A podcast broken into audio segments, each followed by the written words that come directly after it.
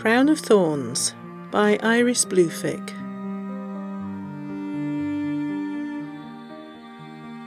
Chapter 8 Creature Comforts 1.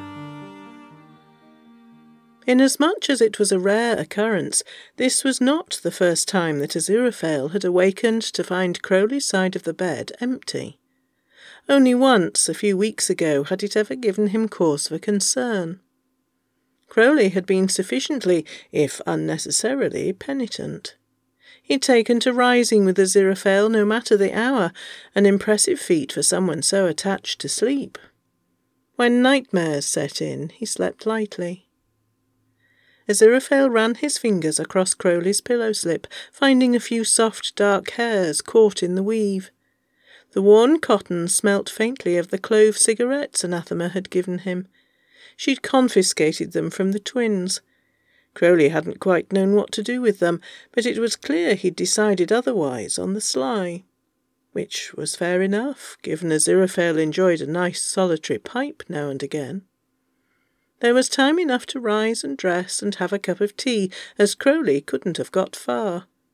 He tended to follow the tide line with wilful deliberation, zigzagging barefoot across the wet, freshly exposed sand, leaving a snake's trail at a snail's pace.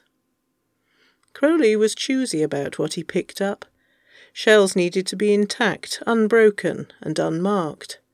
Limpets were too common to consider, unless the colour of a specimen proved exceptional. The shells he most wanted washed up in warmer climes, but that hadn't prevented Aziraphale from indulging him. The treasures on their mantelpiece were Crowley's pride and joy. He suspected that the house plants had grown jealous. Aziraphale washed out his mug and left it in the drying rack. He checked the closet and found his suspicions confirmed. Crowley had forgotten his pail again and was likely getting sand all through his pockets. Aziraphale slipped it over his arm and left the house, not bothering with shoes. It was cold, and inasmuch as Crowley disliked winter, springtime and the sea were near enough to lure him out of doors. The breakers were beginning to come in, but they hadn't yet made a wreck of Crowley's footprints. Aziraphale followed the trail for a good half mile, found Crowley at the third tide pool down, precisely where he'd thought to look before. The sight never failed to make Aziraphale's heart clench, make him remember he had a human heart. Crowley almost never realized he was being watched, his quiet, exposed gaze trained on the waves. He looked a fright, what with his wind-blown hair and the t-shirt he'd slept in, rumpled and sand-flecked. The pair of faded jeans that normally languished in the wardrobe's bottom drawer were rolled up to his knees. Doubtless his backside was damp from sitting on that seaweed-strewn rock for heaven knew how long. Crowley shifted and straightened up, suddenly wary. Aziraphale paused and, over the short distance between them, smiled. Bring it over, Crowley said, rummaging in his pockets. I've got. By the time Aziraphale reached him, proffering the pail, Crowley sat with both hands outstretched. In his right palm, a cache of worn china fragments, blue and white, and rose tinted and burgundy. In his left, a perfect scallop shell. One by one, Aziraphale placed them at the bottom of the pail. He set it aside and took Crowley's hands. Breakfast, my dear, Aziraphale said. The sea can wait. Crowley went warm and pliant, shivering effortlessly into a kiss. Yeah, he murmured, but I can't. And so, side by side, they walked on, racing the tide.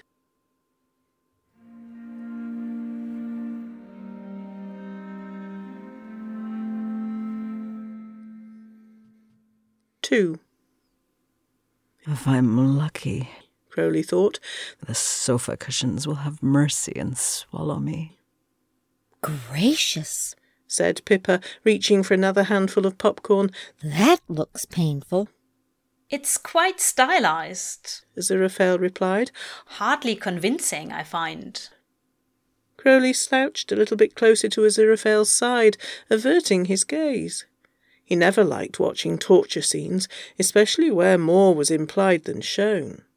His mind could fill in the details. Unfortunately, the details he had to work with were real. That the film was set in Spain was just an added bonus. Dying for a cup of tea. Crowley said, rising, his back to the screen. Anyone else? I'd love one, said Pippa, her eyes still fixed on the carnage. Shall I pause it, my dear? asked Aziraphale. No. Crowley said, already halfway to the kitchen. Don't. With any luck, by the time he got back, they'd be on a scene free of razor blades and creatures more nightmarish than hell could ever conceive of. Guillermo del Toro had a fascinatingly sick and gifted mind. Crowley would give him that. Right up there with Hieronymus Bosch. Crowley was busy fishing bags of Lady Grey out of the three neatly lined up mugs when a hand gently squeezed his shoulder. He jumped, dropping the third and final tea bag back into the mug with a splash. He cursed under his breath. I'm so sorry, Pippa said, giving him a brief, bracing hug. I'd have brought a different film if I'd known this one would bother you. I'm enjoying it, Crowley said, which was true. He liked the brooding atmosphere and the sense of wonder, even if the girl was an unreliable narrator. He stepped aside to let Pippa mop up the spilled tea with a dishcloth. It has a happy ending, doesn't it? Even the darkest fairy tales these days tend to have happy endings of a sort. Of a sort, said Pippa with a contrite grin. Two lumps or three?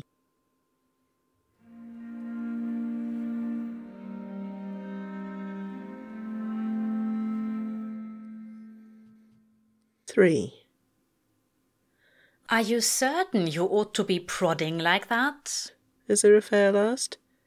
Crowley continued in his task of carefully uncurling wayward leafy tendrils and guiding them to the unoccupied sections of the trellis. Of all the seeds he'd planted in late spring, the pea vines had proved most contrary. Already they had rocket and mint and a handful of other herbs, and the heirloom tomato plant seemed to be doing nicely, but the peas, in spite of flowering early, had yet to bear anything edible. Mm, it needs to spread, Crowley said, but isn't bright enough to figure that out. Crowley, it's a vine. I'm sure it knows what's what. Oh, you don't know what plants are like. Crowley said, poking at the soil with a frown. No threats? Aziraphale asked. No showing it who's boss? That only works on house plants, Crowley replied. Outdoor ones. They know better. That would explain why the nettles don't back down. Aziraphale muttered. That's what the gloves are for, Crowley said, handing him a pair. Check on the carrots, would you? They're nice when they're young. Tender. You find fish and plants endearing, but you'll quite happily eat them. Shh, Crowley hissed. He reached for the mister and spritzed the peas. Aziraphale pulled up one small carrot, pale, orange, and perfect.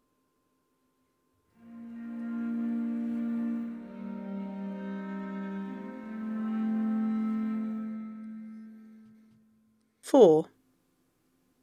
If not for Aziraphale taking hold of his hand, Crowley would have slipped climbing over the side. There was somehow enough room in the tub for both of them and all of the water, but Aziraphale insisted on pulling him in close, curling them both against the far end, the cool porcelain warming at his back and hard against Crowley's knees as he settled.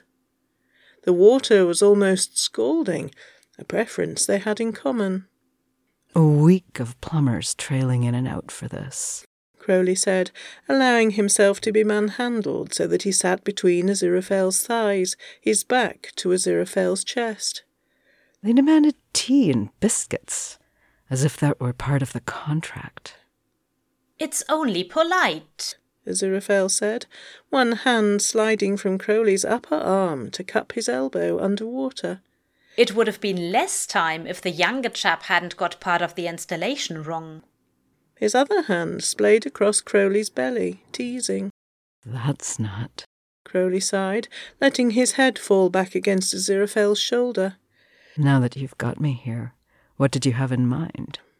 Aziraphale pressed his mouth to the side of Crowley's neck and parted his lips, letting both hands glide lower to find Crowley's wrist, his thighs, his palm, his cock.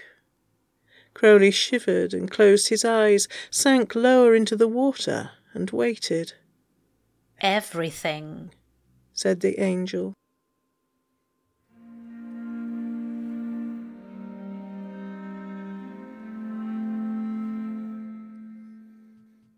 Five. Oh my, Aziraphale murmured as they followed Sophia through the front doors. I'll say. Adam agreed. Vinopolis. It's like a theme park. You can take tasting tours and everything. Soph and her friends did this custom one, all Chardonnays. Rieslings. She corrected him, studying a bin end half bottle of 2005 Crianza. A booze theme park. said Crowley, as if he wished he'd thought of it, which answered that question. Besides, he'd never have hidden it down an alley in Borough Market. He'd have put it on a main thoroughfare and stood back to watch. my dear, look at this. said Aziraphale, setting a reverent hand on the security-capped bottle. It's the 98. It's been years since we've had. Until you find an 01, we're not discussing this. Crowley said cheerfully, holding a bottle of Chianti up to the light. He hummed and shook it a little. Hmm, nice sediment. Has the d'Yquem got sediment? I like my wine with a bit of character. Not that I'm aware. Aziraphale sighed. It's the 98, not the 99. You're confusing. I am not. Crowley said, clutching the Chianti to his chest. We had the 99, which was all well and good, but one year back isn't likely to make much difference. And three forward is? asked Aziraphale, somewhat defensively. The reviewer at Berry Brothers and Rudd calls it ethereal. Crowley murmured. What have you guys got there? Adam asked, cutting in. He was carrying the Crianza, Swill. lamented Aziraphale, glaring at Crowley's Chianti. Second rate, so turn. Crowley countered bitterly. The 98 is pretty sought after. Sophia said, picking up the bottle. She whistled when she saw the security cap and the price tag. Hey, big spender. He'll love you for that. He won't. Adam said. Haven't you been listening? He wants the 01. Sophia inspected the label. Well, you've misread it. This is the 01. Aziraphale pursed his lips smugly, and Crowley's face lit up like Christmas.